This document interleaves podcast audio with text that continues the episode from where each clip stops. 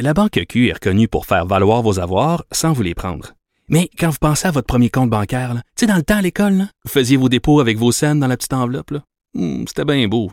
Mais avec le temps, ce vieux compte-là vous a coûté des milliers de dollars en frais, puis vous ne faites pas une scène d'intérêt. Avec la Banque Q, vous obtenez des intérêts élevés et aucun frais sur vos services bancaires courants. Autrement dit, ça fait pas mal plus de scènes dans votre enveloppe, ça. Banque Q. Faites valoir vos avoirs. Visitez banqueq.ca pour en savoir plus. Le retour de Mario Dumont. Jusqu'à 17, parce qu'il ne prend rien à la légère. Il ne pèse jamais ses mots. Cube Radio.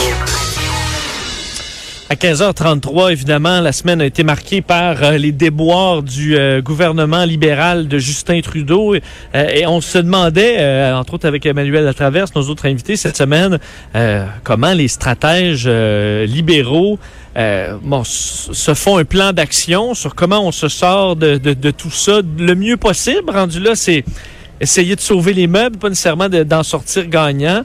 Euh, vous dire qu'aujourd'hui, ben, Justin Trudeau était, euh, était à Iqaluit, euh, au Nunavut. Il est là depuis hier, donc il a fait son point de presse hier tôt dans la journée. Il est reparti vers le nord. Peut-être qu'il, euh, peut-être que ça tombait bien d'aller prendre un peu d'air très frais euh, dans le nord, un petit peu plus loin de tout le brouhaha à Ottawa. Euh, il s'est excusé, on sait aujourd'hui, là, du traitement réservé aux Inuits dans les années 40 et 60 euh, pendant l'éclosion de la tuberculose. Alors, vous allez pouvoir le voir très ému euh, dans les bulletins de nouvelles ce soir. Et dans le cas de SNC Lavalin, ben, aujourd'hui, un autre euh, SNC Lavalin, alors que la Cour fédérale a jugé qu'il n'était toujours pas approprié d'inviter la firme de Génie Conseil à négocier un accord, un accord de réparation pour lui éviter un procès pour fraude et corruption, ce qui est un peu le centre de toute cette controverse-là. Euh, alors, les procédures judiciaires vont suivre leur, cours. Alors, c'est une, défaite pour euh, SNC en Cour fédérale aujourd'hui. Est-ce que Justin Trudeau euh, sera capable, et du moins, est-ce qu'il a été capable cette semaine de calmer un peu le jeu avec l'arrivée de Gerald Butts? Euh, mais bon, son, sa conférence de presse aussi, où chacun donne un peu sa version des faits ou son, euh, son analyse de ce qui s'est passé. Euh, est-ce qu'il y a des moyens pour tempérer cette, euh, cette, cette tempête? Il est spécialiste en gestion de crise, associé fondateur de la firme Tact Intelligence Conseil. Daniel Matt est en ligne. Monsieur Matt, bonjour. Bonjour. Euh, je comprends que les, les libéraux sont euh, bon de longue expérience politique, doivent être quand même bien entourés en termes de- d'experts en gestion de crise.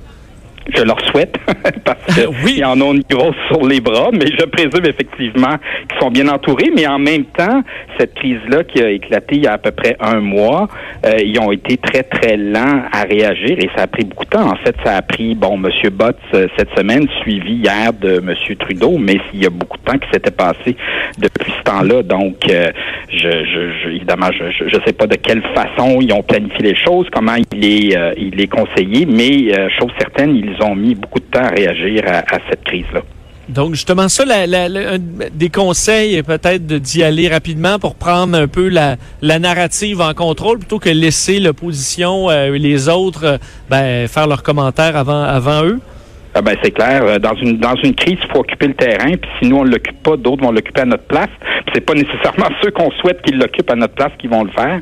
Puis c'est un peu ce qui s'est passé. Toute la toute la place a été laissée à, à- au narratif de Madame Wilson Raybould euh, pendant presque un mois, euh, avec très peu d'intervention du gouvernement. Là, oui, il y a eu quelques petites déclarations ici et là, mais c'était souvent des déclarations euh, dans les couloirs du Parlement à la course, rien de très long comme euh, ou de très de très de, plus avec un peu plus de contenu comme ça a été fait hier. Donc je pense qu'on a laissé beaucoup de place et on a en fait on a laissé presque toute la place à Madame euh, Wilson Raybould. Donc on arrive un mois plus tard et c'est beaucoup plus difficile d'essayer de renverser euh, la tendance. Qu'est-ce que vous avez pensé du ton euh, du premier ministre qui là est en train de euh, changer, mais en même temps il est, il est loin là, puis il parle moins de ça, mais euh, on l'a vu bon dans des événements partisans faire comme si de rien n'était. Au lendemain de, du témoignage de Mme Wilson Raybould, il était dans une annonce pour envoyer le Canada bon dans des projets vers la lune. Est-ce que d'essayer d'avoir l'air que, tout va bien, ben ça fait que les on- qu'on n'y croyait pratiquement pas et que ça ça a été une erreur pour le premier ministre?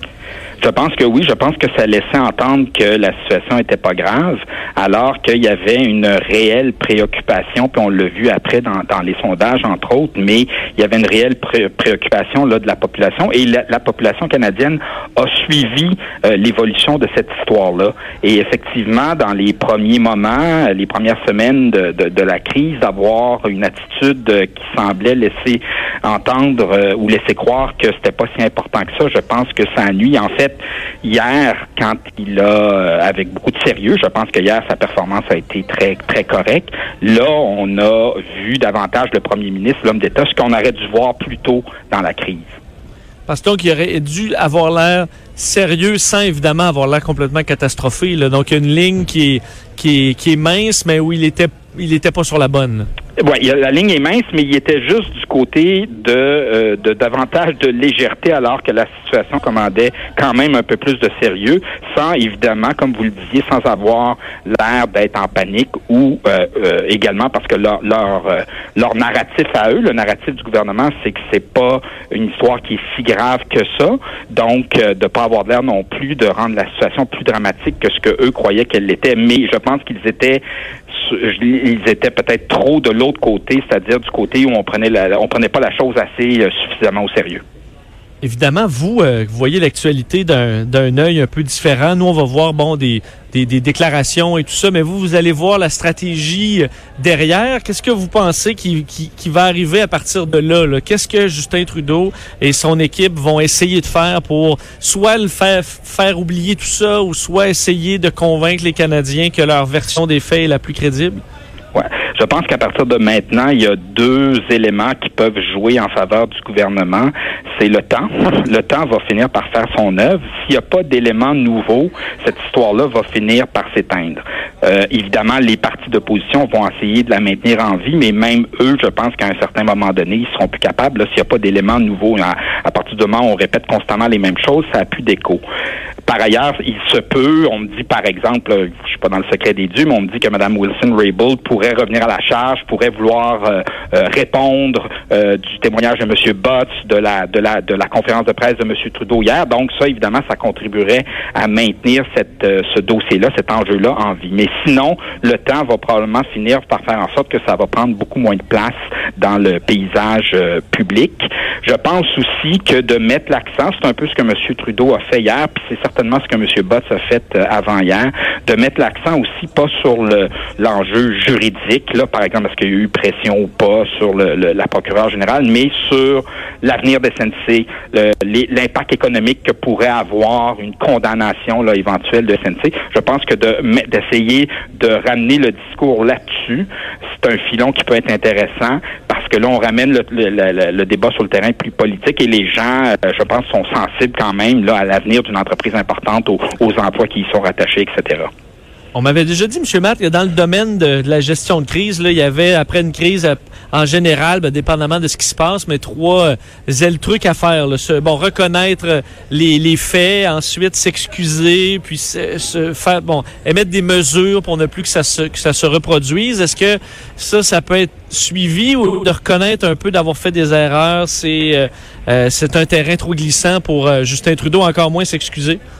Ben, en fait, hier, il a, il a reconnu qu'il avait fait. Il a, jamais reconnu qu'il avait fait une erreur sur le fond de la question. Lui, il dit, moi, je n'ai pas fait, mon bureau et moi, on n'a pas fait de pression indue sur la procureure générale. Mais hier, il a émis un regret. D'ailleurs, c'est le mot qu'il a utilisé. Il regrettait de ne pas avoir vu que la relation entre son bureau puis le bureau de Mme Wilson-Raybould se détériorait. Donc, Mais c'est pas des grosses, une grosse reconnaissance. Dire, ben, je reconnais que j'étais pas au courant. Exact. C'est pas une grosse reconnaissance.